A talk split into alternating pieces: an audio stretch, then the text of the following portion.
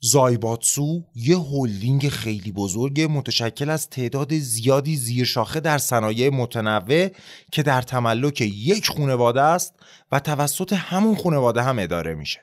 شرکت هایی که از کشتی گرفته تا مداد رنگی، از هواپیما تا مواد شیمیایی، از ماشین گرفته تا بانک، از اجاره املاک تا بیمه عمر، هر جایی که پولی توی ژاپن هست، سر کلشون پیدا میشه. شرکت هایی که قدرتشون در حد دولت تعیین کردن و جنگ را انداختنه. و میتسوبیشی بزرگترین زایباتسوی ژاپن بود. به سیزدهمین قسمت از چهارچرخ خوش اومدید.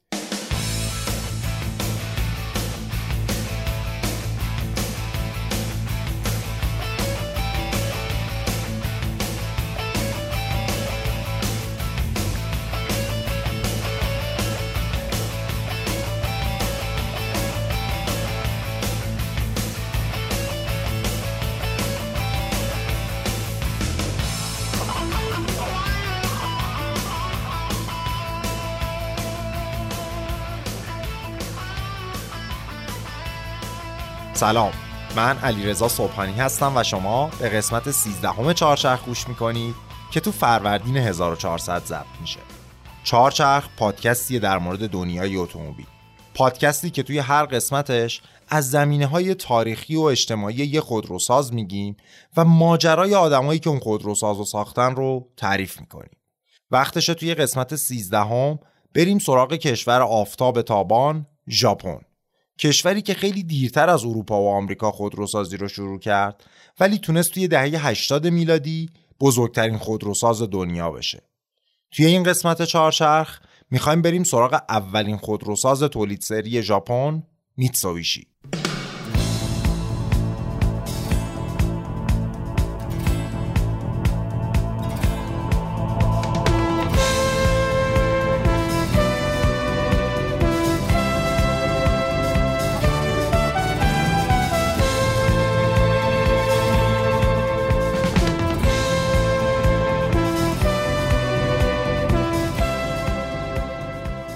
قبل از اینکه داستان رو شروع کنی لازمه بگم که این قسمت بیشتر از همیشه تاریخی شده و بخش ماشینیش به خصوص اون اول داستان کمه.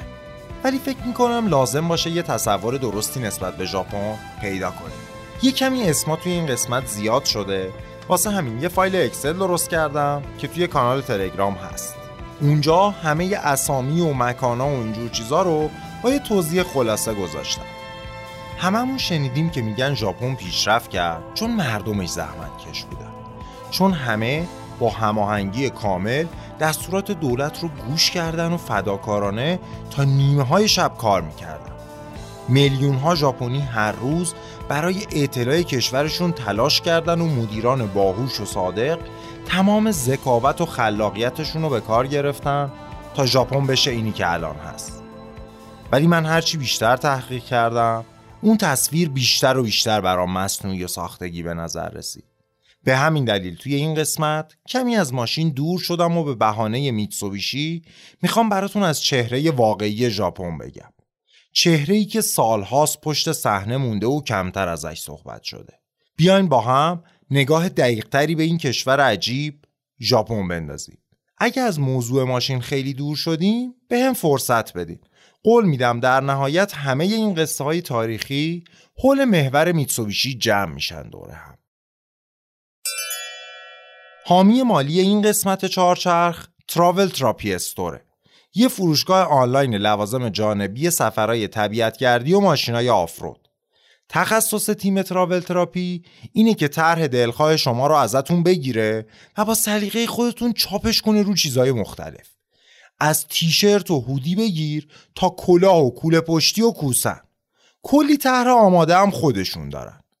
لوازم جانبی ماشین هم تولید می‌کنن. جا کلیدی، استیکرهای روی شیشه، کاور زاپاس و خیلی چیزای دیگه. توی قسمت قبلم همین تراول تراپی که حامی مالیمون بود یه جا کلیدی خوشگل هدیه داد به یکی از شنونده هامون صفحه اینستاگرامشون هست استور. کافیه توی اینستاگرام به فارسی سرچ کنید تراول تراپی. لینکش رو توی توضیحات این قسمت می‌ذارم. حتما یه سری به صفحهشون بزنید و follow شون کنید. صفحه جالبی دارن. تازه یه صفحه دیگه هم دارن که سفرنامه خودشونه که با یه لندروور کلی جاهای مختلف رفتن. اونم خیلی باحاله. حامی مالی این قسمت چارچرخ تراول تراپی استور. ژاپن تا اواسط قرن 19 میلادی یه حکومت سنتی و کشاورزی شبه فئودالی داشت. سیستمی حاکم بود به اسم شوگان سالاری. کشور از قرن 12 تا قرن 19 برای 700 سال با این سیستم اداره می‌شد. برای اینکه دستتون بیاد این دوره چقدر طولانی بوده، معادل ایرانیش میشه کمی قبل از حمله مغول تا 16 سال بعد از قتل امیر کبیر. حالا شوگان سالاری چیه؟ یه امپراتور داشته ژاپن که حاکم نمادین و البته بی قدرت کشور بوده. توی کاخش تو شهر مرکزی کیوتو می نشسته و نماد ملت بوده بدون اینکه هیچ تصمیمی رو باهاش هماهنگ بکنه. قدرت اصلی اما دست فرمانده نظامی ژاپن بود که بهش می‌گفتن شوگان و توی شهر بندری ادو زندگی می‌کرد. توی این سیستم شوگان سالاری هر منطقه هر ولایت حاکم خودشو داشت که زیر نظر شوگان روش رو اداره می‌کرد. به این حاکمای محلی می‌گفتن دایمیو یه چیزی مثل لرد تصورشون کنید. پس شوگان سالاری یه جور نظام فئودالی بود تحت حاکمیت یه رهبر نظامی با لقب شوگان. مردم ژاپن به چهار طبقه تقسیم شده بودن. پایین ترین طبقه تجار بودن بعدش هنرمندا و صنعتگرا در رده بعدی کشاورزا و بالاترین طبقه جنگاورا که بهشون می‌گفتن سامورایی. نصف محصول هر کشاورز به سامورایی ها می‌رسید. فقط سامورایی ها حق حمله شمشیر داشتن و با گره خاصی موهاشون رو بالای سرشون جمع می‌کردن. دایمیوها یا اون لردای محلی هم در واقع سامورایی های بلند پایه بودن. هر طبقه فقط اجازه داشت با طبقه خودش وصلت کنه و باید به طبقه بالاتر احترام میذاش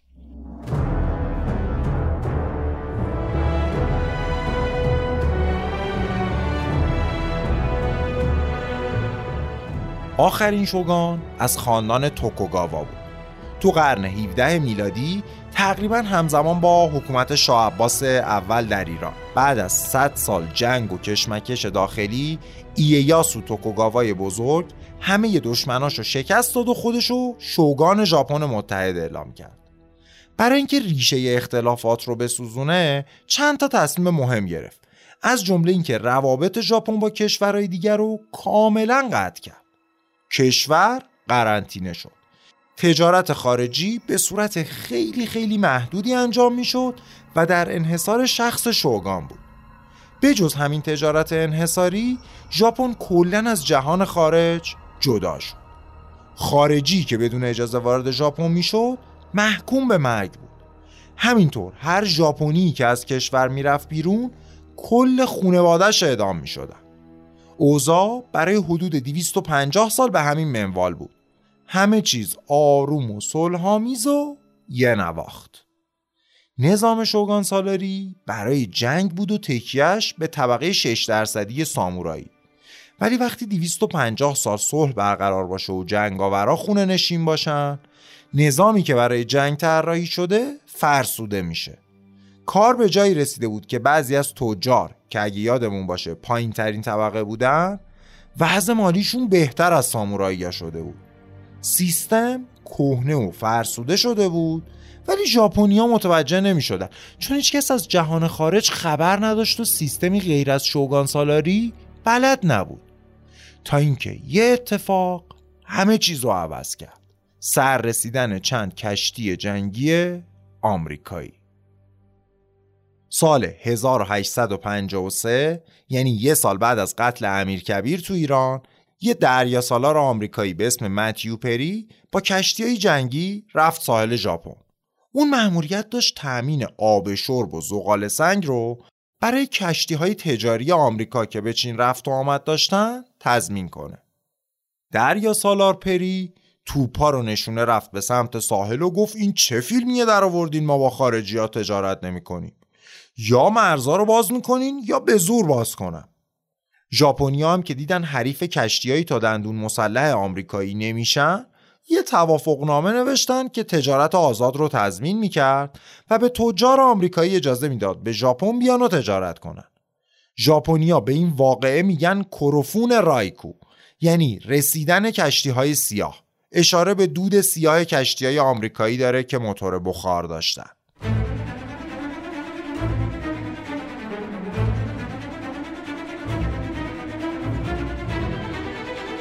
بعد از آمریکا بقیه قدرت های غربی هم یکی یکی سر کلشون پیدا شد. فرانسه، انگلیس، روسیه و هلند.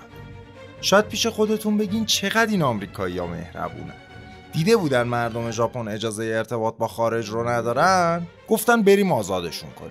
نه خیر اینجوریا نبود.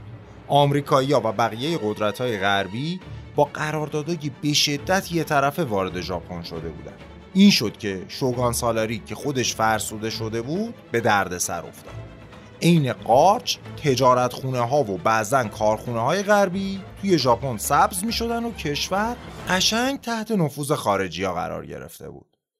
بعد تصور کنید ژاپنیا که بیشتر از 200 ساله هیچ خارجی ندیدن یهو با تاجرای مغرور و از خودرازی قرن 19 غربی مواجه میشن. تاجرایی که هیچ اهمیتی به فرهنگ و سنت کشورهای دیگه نمیدن و فقط دنبال سود بیشترن. تاجرایی که با دیده تحقیر به ژاپنیا نگاه می‌کنن و فقط خودشونو متمدن می‌دونن. در نتیجه احساسات ضد خارجی بین بعضی از مردم بالا گرفت. یک گروه افراطی درست شد اکثرا از سامورایی های جوون دو تا ایالت جنوبی ساتسوما و چوشو. این گروه که اسمش شیشی بود می‌خواست خارجی های بینزاکت و مغرور رو از زمین مقدس ژاپن بندازه بیرون. اعضای شیشی شروع کردن به کشتن خارجی ها یا کسایی که براشون کار می‌کردن. جواب غربی ها به این ترورا ویران کننده بود. مراکز ولایات جنوبی ساتسوما و چوشو با توپخونه مدرن کشتی های جنگی بمبارون شد. اینجا بود که یه سامورایی جوون اهل چوشو به این نتیجه رسید که با شمشیر نمیشه به جنگ تفنگ رفت و باید راه و رسم غربی ها رو یاد گرفت تا بعد بشه شکستشون داد. مدرسه ای تأسیس کرد و شاگرداشو فرستاد برن انگلیس تا روش های غربی ها رو یاد بگیرن. شعارشون هم این بود. روح ژاپنی، روش های غربی.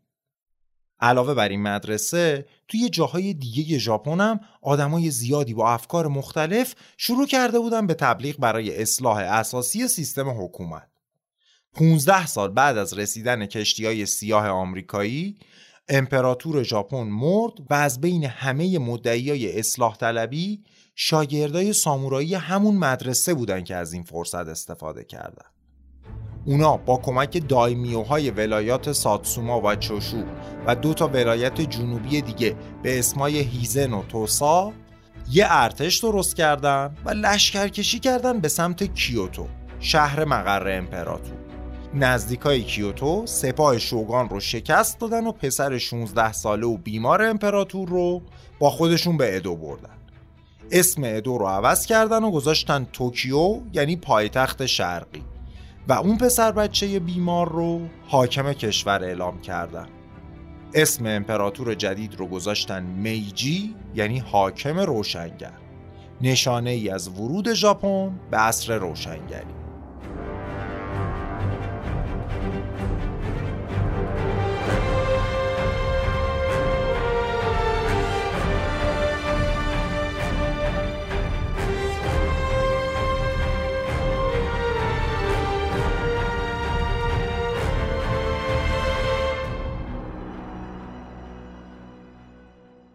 از اینجا به بعد عصر میجی شروع میشه.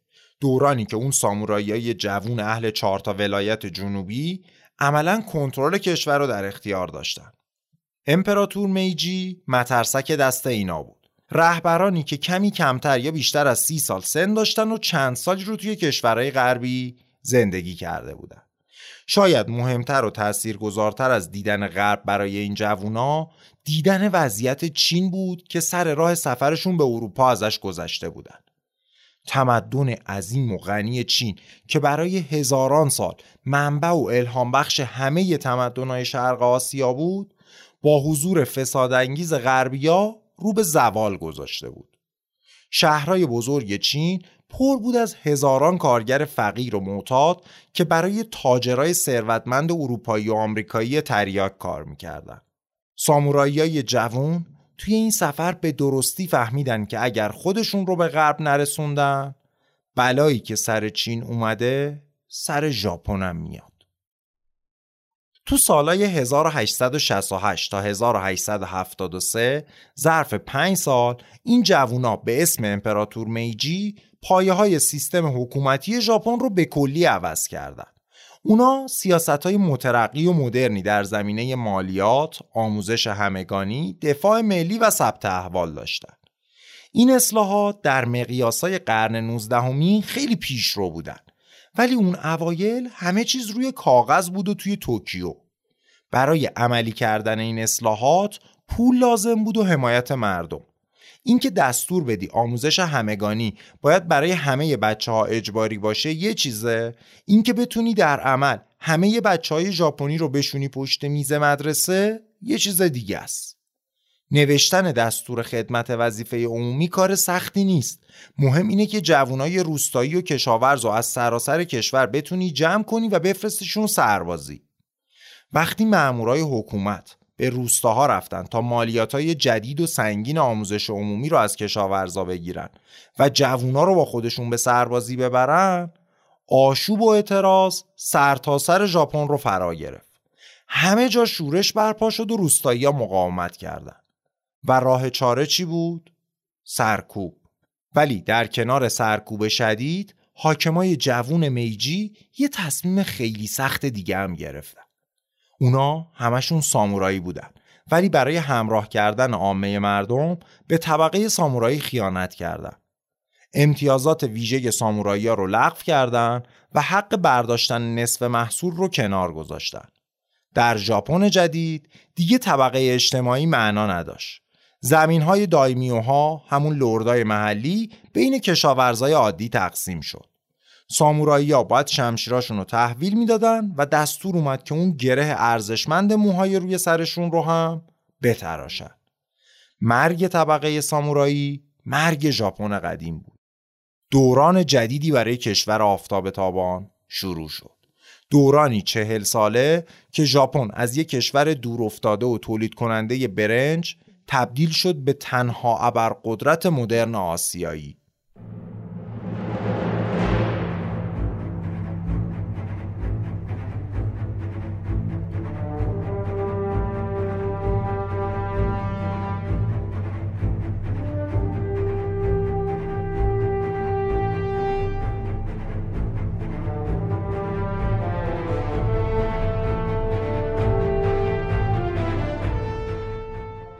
خب دیگه تاریخ ژاپن بسته. اگه در مورد اصلاحات میجی اطلاعات بیشتری می‌خواین یه سری به لیست منابع این قسمت توی کانال تلگرام چارچرخ بزنین. اونجا لینک یه مستند عالی رو گذاشتم که در مورد اصلاحات میجیه. اگرم می‌خواین در مورد کل تاریخ تمدن ژاپن از اون اول تا الان بیشتر بدونید توصیه می‌کنم سریال سه قسمتی پادکست پاراگراف رو گوش بدین. یه کار عالی از علیرضا بنیجانی. وقتشه بریم سراغ قهرمان قصهمون. یه مرد جوون که زندگیش دقیقا توی همین دوره های پرتلاتومی که تعریف کردم میگذره. یاتارو ایوازاکی. فقط توی ذهنتون اینو داشته باشین که سه تا دوره گفتیم. اون اول شوگان سالاری بود که هر ولایت دایمیو یا لرد خودشو داشت و کشور قرنطینه بود. یه دوره 15 ساله هنوز شوگان سالاری بود ولی قرنطینه جاشو داد به حضور پررنگ خارجی ها. و دوره سومم شوگان سالاری جمع شد و یه عده سامورایی اصلاح طلب کشور رو به اسم امپراتور میجی اداره می‌کردن. اونا امتیازات طبقاتی رو لغو کردن و می‌خواستن به سرعت ژاپن رو تبدیل بکنن به کشوری در سطح قدرت های غربی. یاتارو ایوازاکی توی دوران قرنطینه ژاپن به دنیا اومد. اون موقع نظام طبقاتی حاکم بود. جد یاتارو سامورایی بود. ولی برای تأمین خانوادش توی یه قحطی مجبور شد مقامش رو بفروشه و کشاورز شد. یاتارو ایوازاکی توی خانواده بزرگ شده بود که از اسب و اصل افتاده بودن. مال و مقامی نداشتن ولی تا دلت بخواد نوستالژی داشتن و مدام از این می‌گفتن که ما فلان بودیم و بهمان. یاتارو 19 سالش که شد یک سالی از اون ماجرای کشتی های جنگی آمریکایی میگذشت و کشور داشت عوض می‌شد. بار و بندیلش بست و رفت به شهر بزرگ ادو. اونجا بود که به جمعای سیاسی رفت و اومد پیدا کرد. الان اون موقعیه که خارجی های زیادی توی ادو هستن و احساسات ضد غربی بین بعضی از مردم داره رواج پیدا می‌کنه. بزرگ این جمع سیاسی که یاتارو توش برو و بیا داره یه سامورایی جنوبیه که مبلغ پرشور و حرارت عقاید تجدد طلبان است. این بزرگوار یه روز به یاتارو گفت سیاست نون و آب نمیشه. تو بچه زرنگ و کارکنی هستی. پاشو برو ولایت ما. من سفارش می‌کنم توی دم و دستگاه اداری محلی یه کاری بهت بدن. این شد که یاتارو رفت توی اداره بازرگانی ولایت توسا مشغول به کار شد. اگه یادمون باشه توسا یکی از ولایت های جنوبی بود که بعدها توی شورش بر علیه شوگان مشارکت کرد. چند سال به همین منوال گذشت تا اینکه اون دایمیو یا لرد محلی توسا تصمیم گرفت یه دفتر تجاری باز کنه در ناکازاکی. یه بندر مهم که تجار خارجی توش رفت و اومد داشتن. یاتارو ایوازاکی هم یه نامه نوشت به پارتیش و گفت من چند سال یه کارمند معمولی موندم. اگه میشه دوباره سفارش کن منو بفرستن ناکازاکی. قول میدم از پسش بر بیام. و اینطوری یاتاروی سی ساله شد نماینده دولت محلی توسا تو بندر ناکازاکی. کارش این بود که برای ولایت توسا اسلحه و مهمات غربی بخره. چرا اسلحه می‌خواستن؟ برای اینکه از همون موقع این ولایت های جنوبی داشتن خودشون برای شورش علیه شوگان آماده می‌کردن. توی ناکازاکی یه دنیای دیگه به روی یاتارو باز شد. روابط با تجار اروپایی بهش نشون داد که خیلی چیزا رو باید یاد بگیره و می‌تونه چقدر جاه طلب باشه. سه سال اوضاع به همین منوال گذشت تا اینکه یه روز خبر آوردن امپراتور مرده. اینجا بود که چهار تا ولایت جنوبی با سلاحها و تفنگایی که خیلیاشو یاتارو براشون خریده بود به جنگ شوگان رفتن. میجی امپراتور ژاپن شد و دولت افتاد دست اتحادی از ساموراییای جوون جنوبی. اتحادی که یاتارو ایوازاکی روابط خیلی خوبی باهاشون داشت. وقتی دولت مرکزی دستور داد که بسات شوگان سالاری و ولایت های محلی باید جمع بشه توسا هم باید تجارت خونش رو در ناکازاکی میبست. ولی تجارت رو که نمی‌شد ول کرد به امان خدا. اینجا یاتارو ایوازاکی از طرف دایمیوی سابق توسا معمور شد یه شرکت کشتیرانی تأسیس کنه و همون کار دفتر تجاری سابق رو ادامه بده.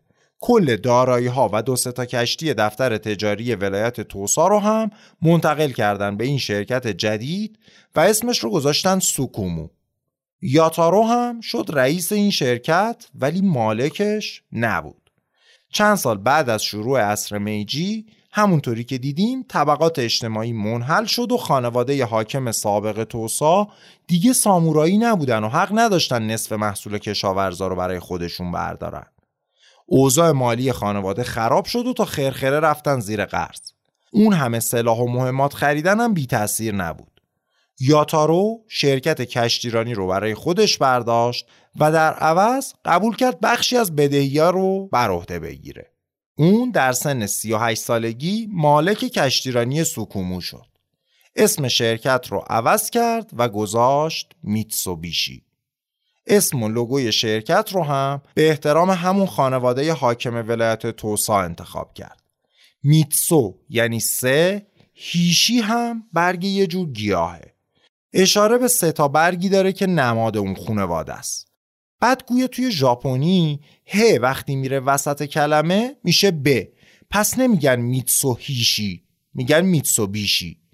اون برگا تبدیل شدن به لوزی و شرکت کشتیرانی میتسوبیشی شکل گرفت. این اتفاق سال 1873 افتاد یعنی 148 سال پیش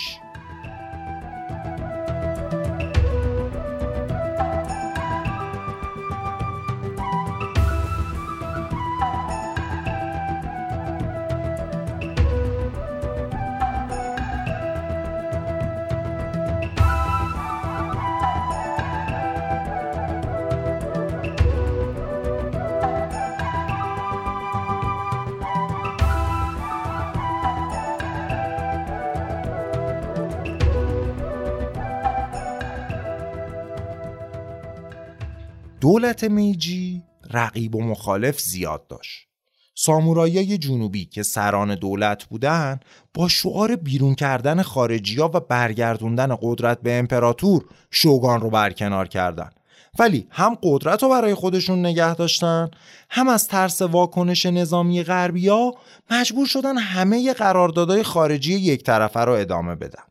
از طرفی مدام کشاورزا علیه مالیات های جدید و قانون نظام وظیفه عمومی شورش می‌کردن. تنش داخلی هم بالا بود و مدعیای زیادی می‌خواستن دولت رو سرنگون کنن. توی یه همچین فضایی رهبران دولت میجی تصمیم گرفتن یه جنگ خارجی راه بندازن تا شاید اینطوری بتونن کشور رو پشت سر خودشون متحد کنن. یه فایده دیگه یه همچین جنگی این بود که به مردم و سیاسیون نشون می‌داد که اصلاحات داره جواب میده و کشورشون داره قدرتمند میشه. یه روز یه کشتی ژاپنی اطراف تایوان خراب شد و ملواناش به هر زحمتی بود خودشونو به ساحل رسوندن. اونجا یه قبیله وحشی تایوانی همشونو از دم سر بریدن. این بهانه شد برای راه انداختن یه جنگ کوچیک با چین که تایوان هم زیر مجموعش بود. دولت ژاپن چند تا کشتی از غربیا خرید و یه افسر سابق آمریکایی رو هم استخدام کرد تا حمله به تایوان رو فرماندهی کنه. آماده شدن برای این حمله داشت توی بندر ناکازاکی انجام می‌شد که مقر میتسوبیشی هم بود. یاتارو شستش خبردار شد که قرار یه اتفاقایی بیفته. پا شد رفت توکیو. اونجا کارفرماهای سابقش که حاکمای ولایت توسا بودن هر کدومشون یه کاره ای شده بودن دیگه. از طریق اونا خودشو به وزیر جنگ رسوند و پیشنهاد کرد که نیروی دریایی برای حمله به تایوان از ناوگان میتسوبیشی کمک بگیره. خلاصه حمله انجام شد و در متحد کردن مردم هیچ تأثیری نداشت. چین مجبور شد برای اون ملوانای کشته شده خونبها بده که البته در مقابل هزینه های این جنگ هیچی نبود. همزمان شورش هم اوج گرفتن و وضعیت مالی دولت میجی بدترم شد. یاتارو پیشنهاد کرد که کشتی های باری نیروی دریایی رو که دولت نمی‌تونست از پس مخارجشون بر بیاد بخره. گفت شما کشتی باری می‌خواین چیکار؟ می‌خواین بار و سرباز جابجا کنی؟ هر وقت خواستین من خودم هستم.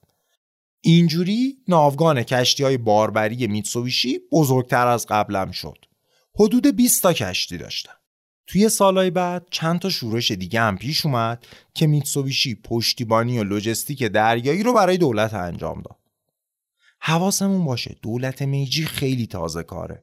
اصلا پرسنل و تخصص و پول کافی نداره که همه این کار رو خودش انجام بده.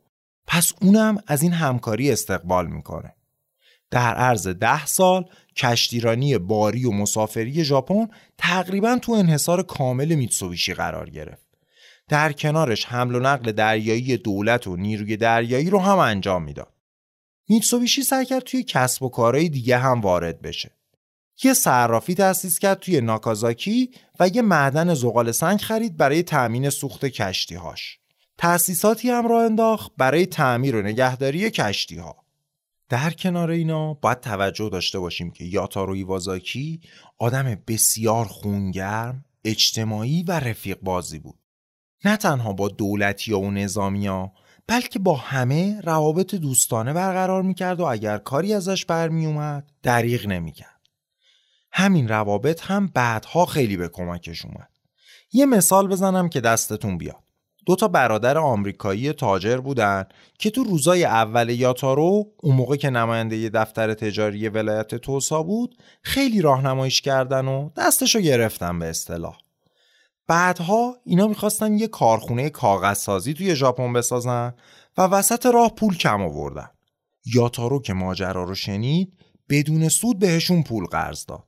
چندین سال بعد که یکی از برادران مرد و اون یکی می‌خواست از ژاپن بره کارخونه کاغذسازی رو به جبران لطف یاتارو به قیمت ارزونی به میتسوبیشی فروخت این تازه یه مثالش بود اخلاق به هر کی می‌تونی لطف کنه یاتارو خیلی جاها باعث گسترش سریع میتسوبیشی شد. به نظر می‌رسید اوضاع خوبه و افقا روشنه؟ تا اینکه ده سال بعد از تأسیس شرکت ابرای تیره فرا رسیدن.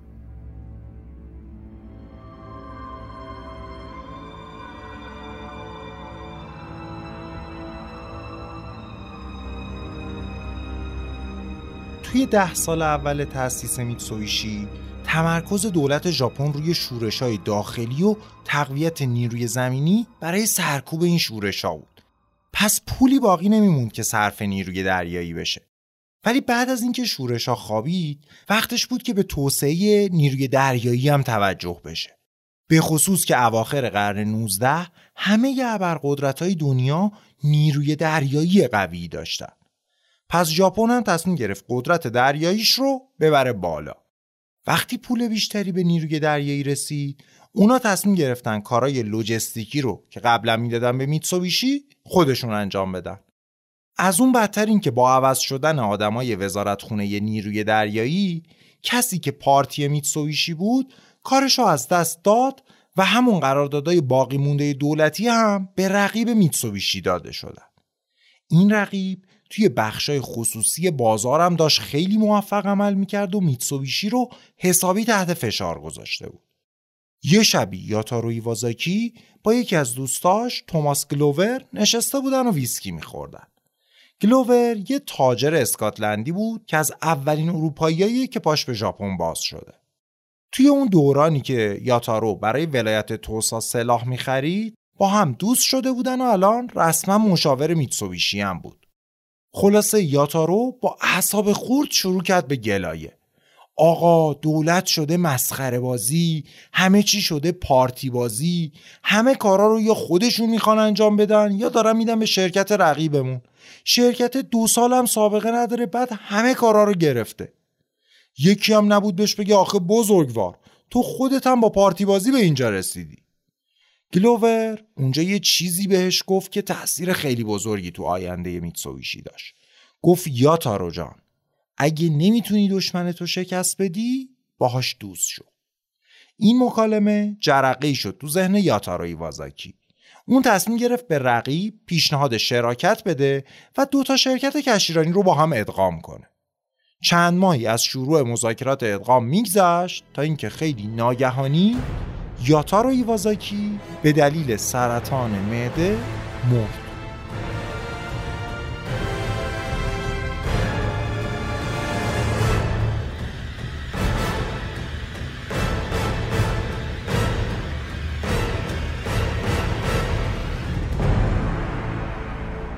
بعد از یاتارو کنترل شرکت افتاد دست برادرش یانوسوک ایوازاکی. یانوسوکه 17 سال از برادرش کوچیکتر بود. سالها قبل یاتارو چند وقتی فرستاده بودش آمریکا. بعدم که برگشته بود معاون میتسوبیشی شد و از زیر و بم کارا خبر داشت. برخلاف یاتارو یانوسوکه آدم آرومی بود.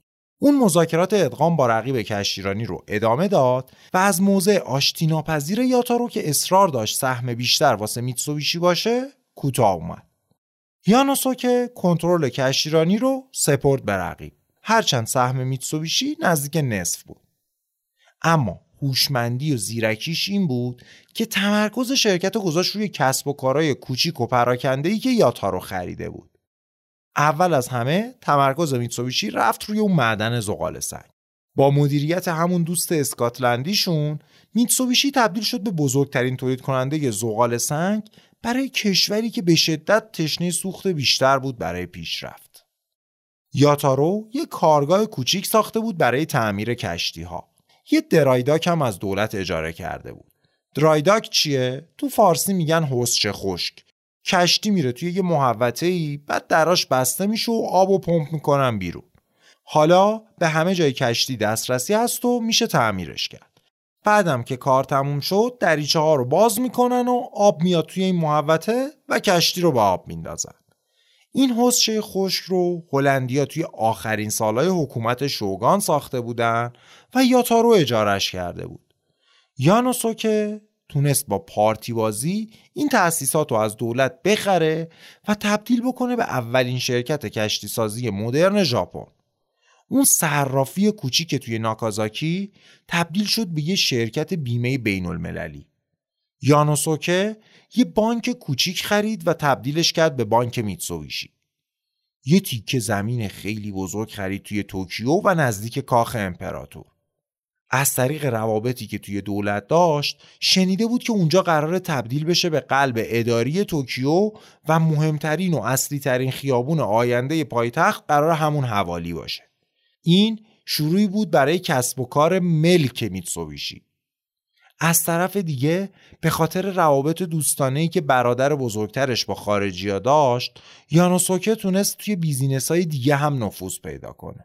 اون شرکت کاغذسازی رو از اون برادران آمریکایی که گفتیم خرید. شرکت آبجوسازی اون دوست اسکاتلندیشون هم خرید.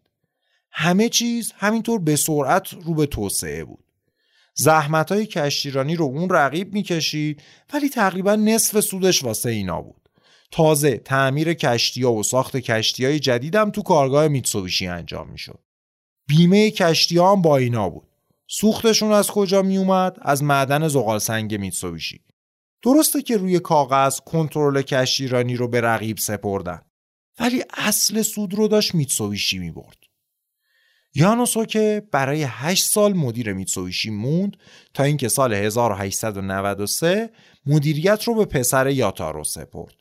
خودش شد رئیس بانک مرکزی ژاپن یعنی روابط میتسوبیشی با دولت در این سطح بود واقعا توی دوران یانوسوکه یه اتفاق خیلی مهم دیگه هم افتاد دولت میجی طرحهای بسیار بلند پروازانه برای ژاپن داشت می‌خواست به سرعت با قدرت‌های جا افتاده و قدیمی مثل انگلیس و روسیه رقابت کنه همچین طرحهایی پول و امکانات خیلی خیلی زیادی می‌خوان اما ژاپن کشور فقیری بود و نمی‌تونست یه دفعه توی همه چیز اینقدر زیاد سرمایه گذاری کنه. تقریبا کمی بعد از مرگ یاتارو دولت ژاپن به شدت به مشکل مالی برخورد کرد. اینجا بود که یه تفکر کاملا جدید توی دولت میجی شکل گرفت. اینکه وظایف حکومت رو بسپارن به بخش خصوصی. راستشو بخواین این ایده از میتسوبیشی هم شروع شد. دولتی ها دیدن که وقتی کار لوجستیک نیروی دریایی دست میتسویشی بود همه چیز ارزونتر تموم می‌شد یا مثلا وقتی اون حسچه خشک هلندی ها رو فروختن به میتسویشی خیلی زود از یه کارگاه تعمیر کشتی تبدیل شد به کشتی سازی اینا هم دیدن. وقتی بخش خصوصی انقدر خوب عمل می‌کنه چرا بقیه کارا رو ندیم دستشون؟ مثلا یه معدن مصر رو فروختن به میتسوبیشی ظرف چند سال تولیدش به قدری زیاد شد که ژاپن شروع کرد به صادرات مصر. اینجا بود که مفهومی زاده شد به اسم زایباتسو. شرکت های بسیار بزرگ و قدرتمند خونوادگی که در جهت اهداف دولت عمل می‌کنن و کارهایی که دولت بگر رو انجام میدن. ولی هر سودی که تو این راه به دست میارن پول خودشونه. زایباتسوها در از چهار تا بودن و هر کدومشون با یه بخشی از حکومت روابط نزدیکی داشت. مثلا میتسوبیشی عملا بازوی تجاری و اقتصادی نیروی دریایی بود. سومیتومو که یکی دیگه از زایباتسوهاست با نیروی زمینی زد و بند داشت. تازه هر کدوم از این زایباتسوها به احزاب سیاسی ژاپن هم باج می‌دادن و یه جورایی هر کدوم از احزاب اصلی کشور بازوی سیاسی هر کدوم از این زایباتسوها بود. اینجوری بگم بهتون که حدود سی درصد کل اقتصاد ژاپن و 70 درصد تولیدات صنعتی کشور دست همین چهار تا زایباتسوی اصلی بود. از همه بزرگتر و قویتر هم میتسویشی بود. اکثر شرکت های بزرگ و معروف امروز ژاپن یه زمانی عضوی از این چهارتا بودن. زایباتسو به نحو عجیبی قدرتمند بودن و اگر کسی هم می‌خواست با ابتکار و خلاقیت خودش پیشرفت کنه و بیزینس خودش رو را بندازه یکی از این چهارتا میخریدنش. هر کدوم از این زایباتسوها یه بانک بسیار پولدار و ثروتمند داشتن که هم هزینه سرمایه گذاری های خودشون رو تأمین می‌کرد هم کمک می‌کرد انحصارشون رو حفظ کنن. روز به روز به قدرت میتسوبیشی و بقیه زایباتسوها اضافه میشه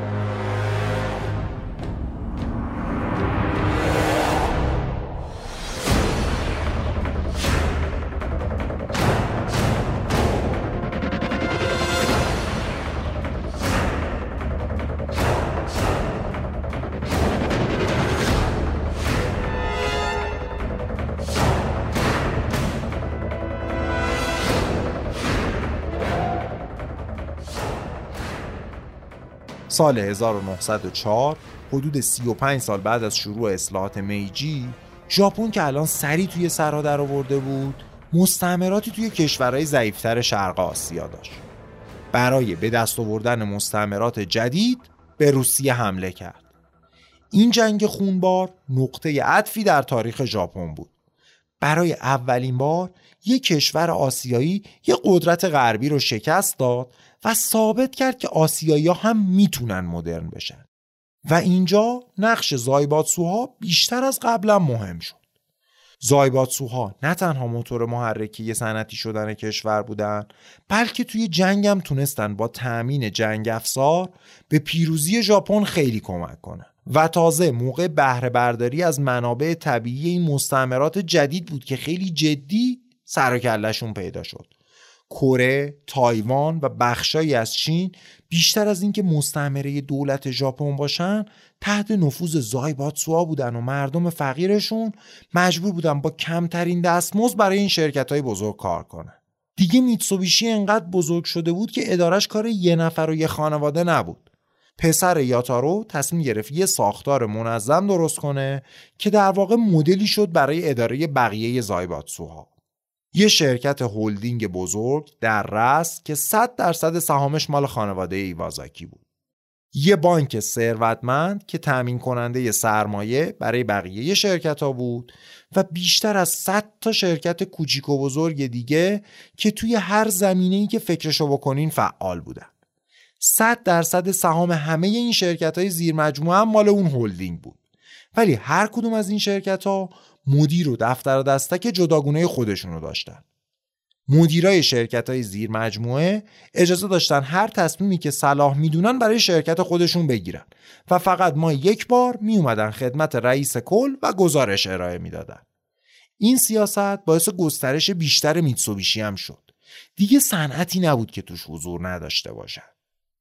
کمی بعد جنگ جهانی اول شروع شد.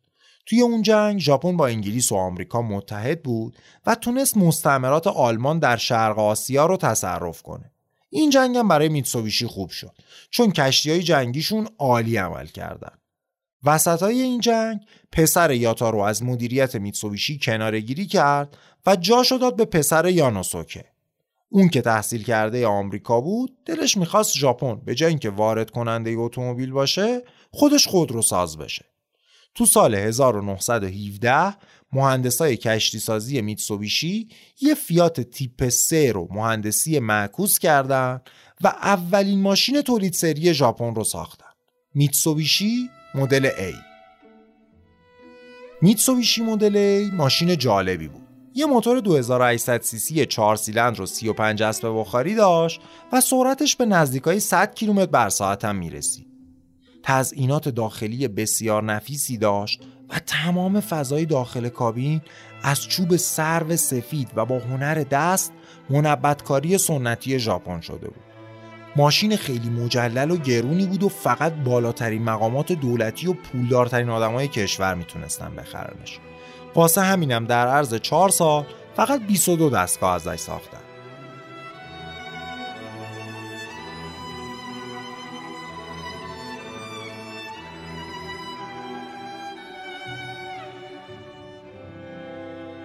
همون سال 1917 که تولید این ماشین شروع شد واردات فورد مدل تی هم به ژاپن شروع شد و با اون قیمت ارزونی که هنری فورد ماشیناشو میفروخت دیگه میتسوبیشی مجبور شد ماشین ساختن رو بذاره کنار.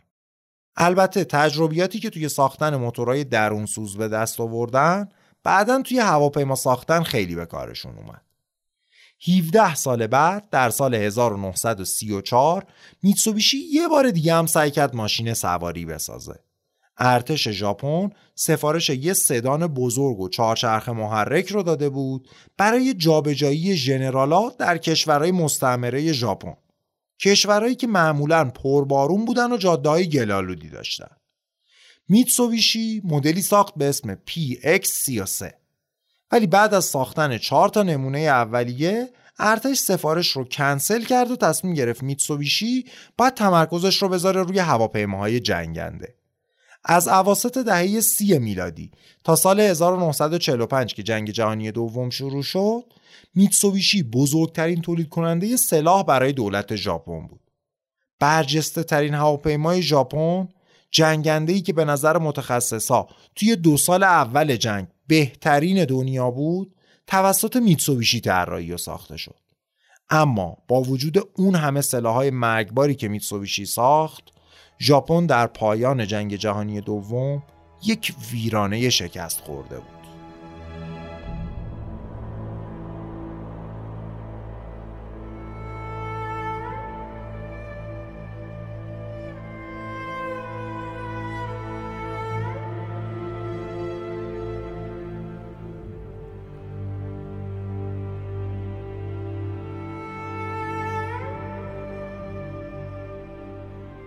بعد از شکست در جنگ جهانی دوم حاکم آمریکایی ژاپن ژنرال مک آرتور تصمیم گرفت زایباتسوها رو منحل کنه. طبیعتا اولین هدفش هم میتسوبیشی بود که اون همه کشتی و هواپیمای جنگی میساخت. صنایع سنگین میتسوبیشی به سه تا شرکت جداگونه تقسیم شد و کارخونه ای که هواپیماهای میتسوبیشی رو میساخت تبدیل شد به سازنده موتورهای سه چرخه شاید یادتون باشه قدیم توی ایران نمکیا داشتن. البته موتورهای سه چرخه توی ایران اکثرا مزدا بودن. یکی دیگه از این شرکت های باقی مونده از میتسوبیشی مشغول مونتاژ جیپ شد توی ژاپن. در کل اینا اصلا کارهای جدی نبودن. میتسوبیشی که ناو هواپیمابر و هواپیماهای جنگنده درجه یکی می ساخت شده بود مونتاژ کننده جیپ و از اون بدتر سازنده موتورهای سه چرخه. سومین شرکت بازمونده از میتسوبیشی ولی سعی کرد خودش یه ماشین تولید کنه که اسمشو گذاشت 500 یه موتور دو سیلندر 500 سی سی و 21 اسب بخاری داشت و ماشین خیلی کوچیک و سباکی بود. موفقیتش هم بدک نبود. دو سال بعد همین ماشین ارتقا پیدا کرد و اسمشو گذاشتن کلت 600 آرم میتسوبیشی روش بود ولی به اسم کلت فروخته می‌شد. اوضاع به همین منوال بود تا اینکه دوازده سال بعد از اتمام جنگ در یک اتفاق بسیار عجیب نابوسوک کیشی نخست وزیر ژاپن شد. چرا عجیب؟ برای اینکه کیشی جنایتکار جنگی بود. حاکم نظامی مستعمرات ژاپن توی چین که بهش می‌گفتن هیولای منچوری. اون وزیر کابینه ژاپن در جنگ جهانی دوم بود و یکی از امضا کنندگان اعلامیه حمله به آمریکا. بعد از جنگم سه سال توی زندان بود. حالا همچین کسی فقط پنج سال بعد از اینکه حاکم آمریکایی ژاپن رفته کنترل دولت رو به دست گرفته. بزرگوار که از اسطوره های وحشیگری ژاپن در جنگ جهانی دوم بود و از تندروترین سیاستمدارای ضد آمریکایی بعد از جنگ پوست انداخته بود و الان شده بود یکی از عاشقای سینه چاک آمریکا. خیلی وارد سیاست ژاپن نشیم. ژاپن توی دوره کیشی تغییر مسیر داد و عملا شد همونی که قبل از جنگ بود. فقط بدون قدرت نظامی. زایباتسوها دوباره یکی یکی با یه عنوان جدید و به یه شکل جدید زنده می شد. الان بهشون می‌گفتن کیریتسو میتسوبیشی هم دوباره زنده شد. یعنی تمام اون 150 تا شرکت از بیمه و بانک گرفته تا بقیه همه اومدن زیر چتر گروه بزرگ میتسوبیشی البته از خانواده ایوازاکی دیگه خبری نبود و هر کدوم از این شرکت ها سهامدارای خودشونو داشتن. ولی با هم هماهنگ بودن. عین یه زایباتسو فقط دیگه تحت کنترل یک خانواده نبودن با به هم پیوستن اون شرکتی که سه چرخه می ساخت اون شرکتی که جیب منتاج می‌کرد و اونی که کلت 600 رو می ساخت میتسوبیشی موتورز شکل گرفت. مدیرش هم یکی از مهندسای سابق هواپیماسازی میتسوبیشی میتسوبیشی موتورز به سرعت کارش رو توسعه داد و مدل‌های کوچیک و کم مصرف به اسم سری ماشینای کلت به بازار می اومدن. چند سال بعد یکی از طراحهای جنرال موتورز رو دعوت کردن ژاپن تا یه سدان فوق لوکس بسازه که لایق برند پرسابقه میتسوبیشی باشه. اسم اون ماشین شد میتسوبیشی دبونیر. دبونیر تا چند سال لوکسترین و بزرگترین ماشین ژاپن بود و مقامای بلندپایه و آدمای خیلی پولدار سوارش می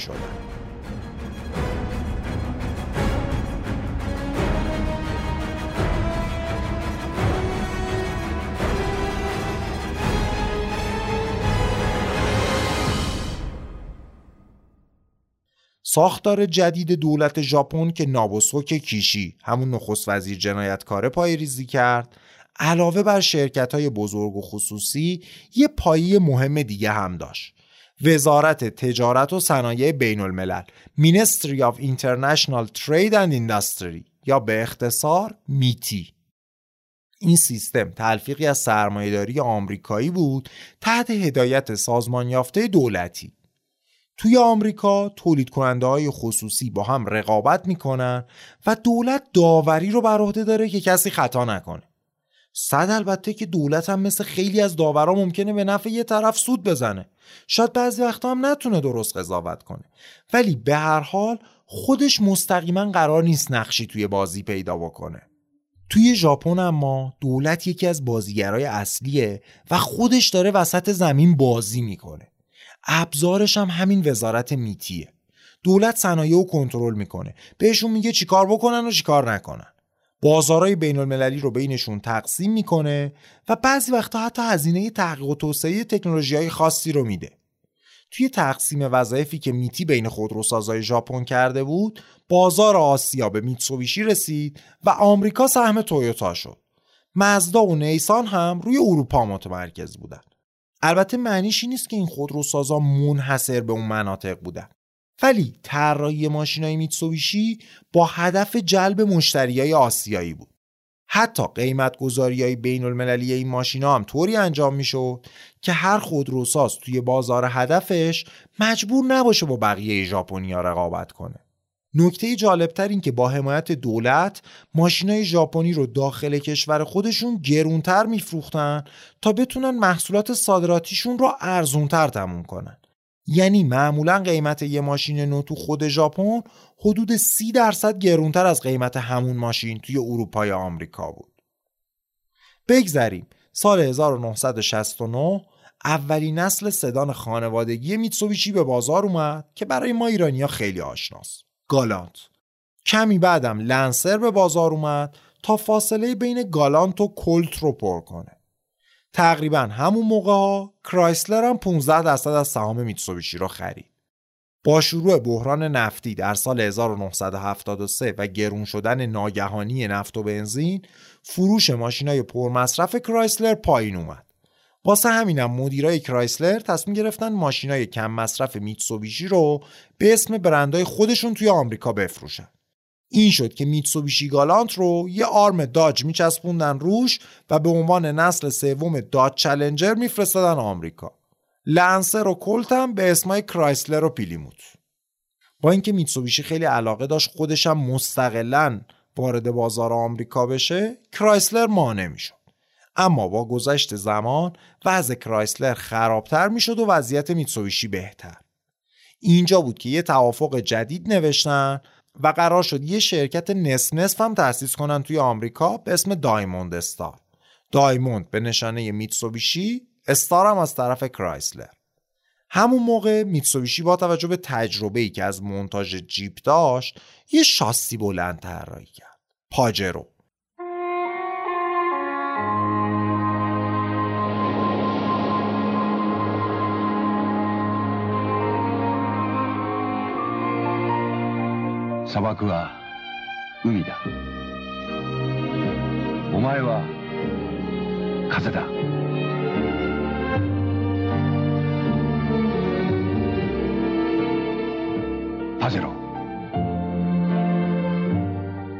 اگه از قسمت های قبلی یادمون باشه شاسی بلندو از عواست دهه 80 محبوب و پرفروش شدن.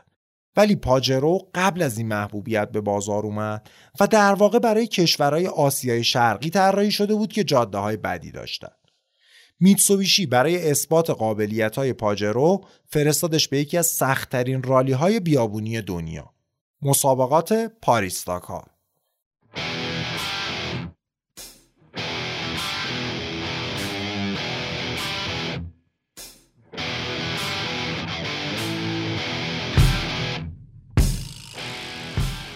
پاریس داکار یه رالی طاقت فرسای 14 هزار کیلومتریه توی سخت ترین شرایط جغرافیایی و توی دور افتاده ترین نقاط آفریقا. مسابقه ای که کمتر از یک سوم ماشینایی که شروعش می‌کنن به خط پایانش می‌رسن. توی همچین رقابت سختی پاجرو هر دو تا مقام اول و دوم رو کسب کرد و اعتبار زیادی نصیبش شد. از طرفی یه شاسی بلند مد روز بود که علاوه بر توانایی آفرود فوقالعاده کابین و امکانات قابل قبولی هم داشت. موفقیت چشمگیر پاجرو توی مسابقات داکار اسم میتسوبیشی رو بیشتر از قبل سر زبون انداخت. اوضاع فوقالعاده داشت پیش می‌رفت و میتسوبیشی با تولید سالانه 1.5 میلیون ماشین سومین خودروساز بزرگ ژاپن دهه 90 دیگه اوضاع به اوج خودش رسید.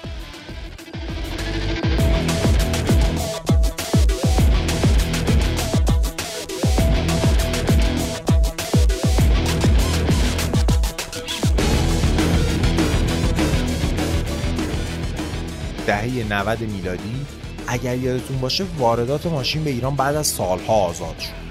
اون موقع یکی از معروفترین و پرطرفدارترین ماشین های وارداتی میتسوبیشی گالانت نسل هفت بود که بهش می‌گفتن گالانت عینکی. برای منی که اون موقع نه سالم بود بی ترین ماشین زندگیم نسخه فول همین گالانت عینکی بود. نوشته سوپر سالن روی صندوق عقبش توی دنیایی پر از حرفای تکراری مثل جی ال و جی الیکس و اینا انگار از فضا اومده بود. و قیافه خاصش یه سرگردن از همه ماشین های دیگه ژاپنی و کره با اختلاف بالاتر بود.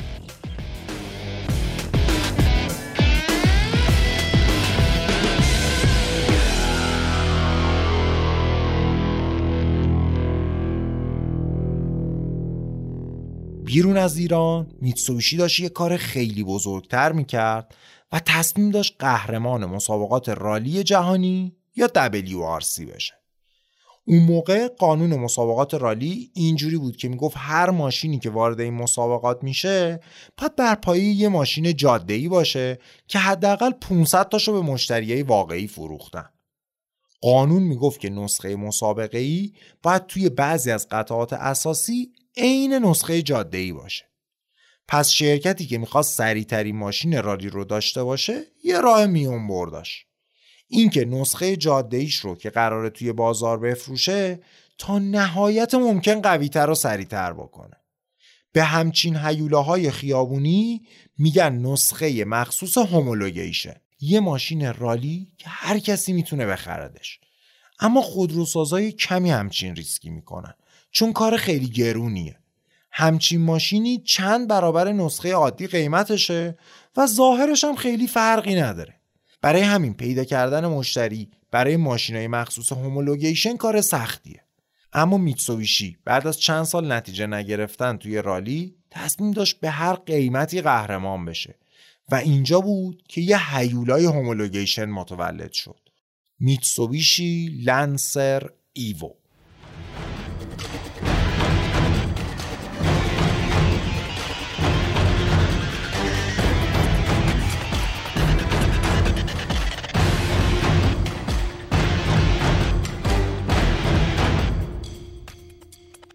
لنسر ایوو یه ماشین رالی بود با ظاهر یه سدان معمولی ژاپن.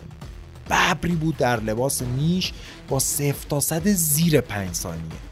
یه ماشین 50 هزار دلاری که قاتل super sport های 200 هزار دلاریه. لنسر ایوو با رانندگی تامی مکینن فنلاندی چهار دوره پشت سر هم قهرمان رالی جهان شد و میتسوبیشی رو به عرش چسبوند دیگه آرزوی هر پسر نوجوانی داشتن یه لنسر ایوو بود که بتونه اسپورتش کنه و روی شیشه هاش استیکرهای مختلف بچسبونه. لنسر ایوو ماشین ایدئال racer های خیابونی بود. در مقابل آرزوهای دست نیافتنی مثل فراری، لامبورگینی یا مکلارن لنسر ایوو نزدیک و در دسترس به نظر می رسید لنسر هرگز به پرفروشی تویوتا کورولا یا هوندا سیویک نشد. ولی به خاطر همین چیزا گزینه خیلی جذابتری بود برای ما ماشین بازار. لنسر برخلاف سدانای خانوادگی ژاپنی خسته کننده و حوصله سربر نبود. هم راحتی و بیدرد سر بودن اونا رو داشت هم بهت این احساس رو می‌داد که تو قهرمان رالی جهانی.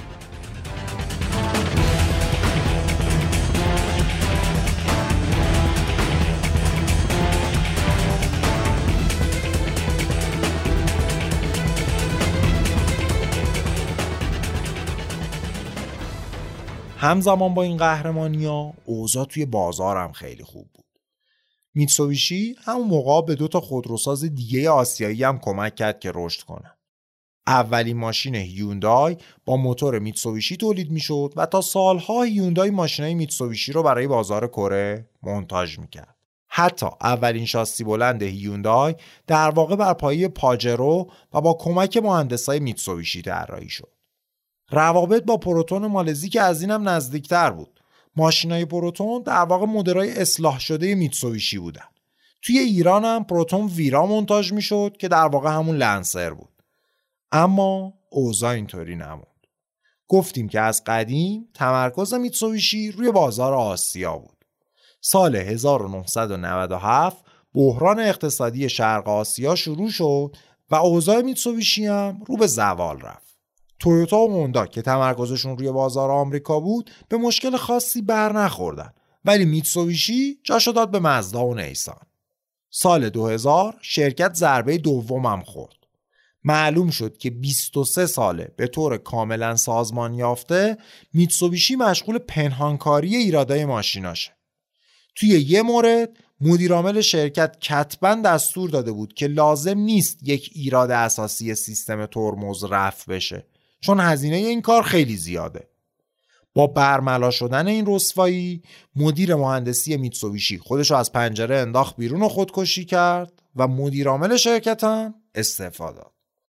برای جمع کردن این افتضاح مدیر بعدی تصمیم گرفت فروش رو توی آمریکا ببره بالا همون موقع وزارت میتی هم منحل شد و دولت ژاپن دست صنایع خصوصی رو برای تصمیم گیری های صادراتی کاملا باز گذاشت.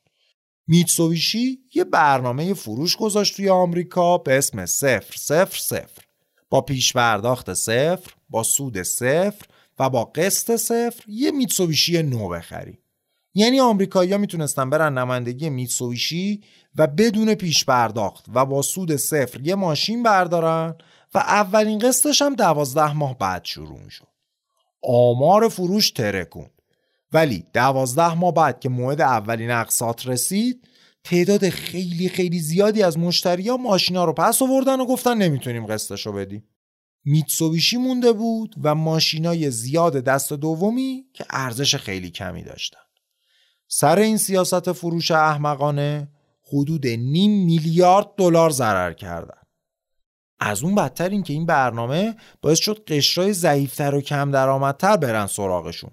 و میتسویشی به این معروف شد که ماشین فقراست بنابراین توی سالهای بعدش هم فروش به شدت کم شد و اعتبار برند میتسوبیشی توی آمریکا کاملا از دست رفت دیگه با این ضربه سوم میتسوبیشی هیچ وقت اونجوری که باید سر بلند نکرد. الان سی درصد سهام میتسوبیشی مال نیسانه و شرکت داره برای بازسازی وجهش تلاش می‌کنه. امتیاز لنسر که زمانی داشتنش آرزوی جوانای ماشین باز بود به یه شرکت تایوانی فروخته شده و اون شرکت از سال 2017 داره ماشین خودش رو با اسم و لوگوی لنسر تو بازار چین میفروشه. گالانت دوست داشتنی تبدیل شد به یه ماشین بیقواره که سال 2012 از بس بی مشتری مود کاملا حذفش کردن پاجرو هم که تنها بازمانده دوران پر افتخار میتسوبیشیه تولیدش از چند ماه دیگه متوقف میشه. آخرای قصه است ولی می‌خوام یه فلشبک بزنم به وسط های داستان. اون موقعی که ژاپن خودش استعمارگر شده بود و زایباتسوهای بزرگ و در صدرشون میتسوبیشی مردم رو با کمترین دستمزد و بدترین شرایط توی چین و تایوان و کره و خود ژاپن به بردگی گرفته بودن. میتسوبیشی مالک یه جزیره خیلی کوچیک بود نزدیکای ناکازاکی که ورودی یه معدن زغال سنگ زیر دریا بود. این جزیره 63 هزار متر مربعی خونه بیشتر از پنج هزار کارگر بدبخت و فلک زده بود که تحت ستم میتسوبیشی توی بدترین شرایط کار می‌کردن و زغال سنگ استخراج می‌کردن. بچه های ده یازده ساله توی تونلای مخوف و تاریک این معدن روزی سیزده ساعت کار می‌کردن تونلایی که انقدر کم ارتفاع بودن که حتی یه بچه هم نمی‌تونست توشون سر پا وایسه. تقریبا همون موقعی که هنری فورد 5 دلار در روز به کارگراش حقوق می‌داد. و ما توی قسمت هشتم سرزنشش کردیم که چرا توی زندگی خصوصی کارگراش دخالت می‌کرده وبا بین ساکنین این جزیره شیوع پیدا کرد. و مدیرای میتسویشی دستور دادن که همه مبتلایان رو بسوزونن. مرده یا زنده؟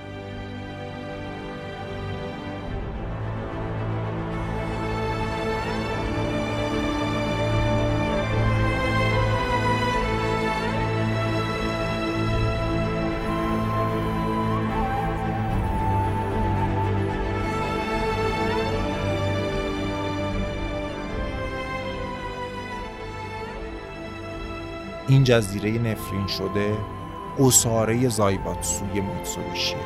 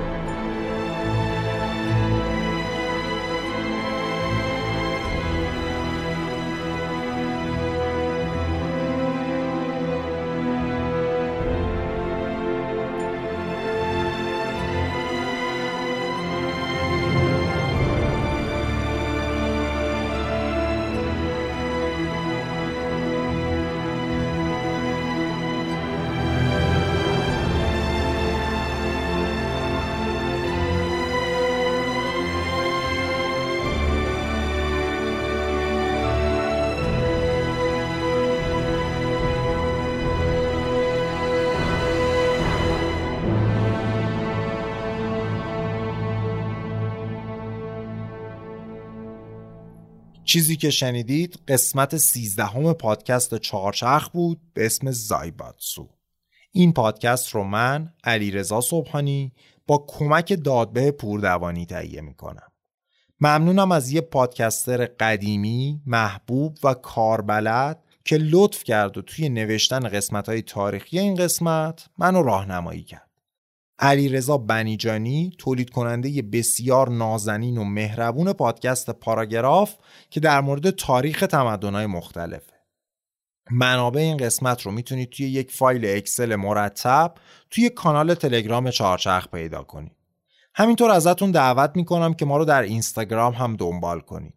اونجا روایت تصویری ماجرا رو به صورت عکس و توضیحات قرار میدیم. لینک همه شبکه های اجتماعی چهارچرخ و صفحمون توی سایت هامی باش در قسمت توضیحات موجوده. شنیدن چهارچرخ رایگانه و همیشه هم رایگان میمونه. ولی شما اگر دلتون خواست می‌تونین از طریق سایت هامی باش با کمک های مالیتون ما رو خوشحال کنید این کمک ها صرف خرید تجهیزات و بالا بردن کیفیت کار میشه. خیلی ممنونم از شما که تا اینجا گوش کردید و امیدوارم خوشتون اومده باشه. سال خوبی رو براتون آرزو می‌کنم و تا قسمت بعد خداحافظ.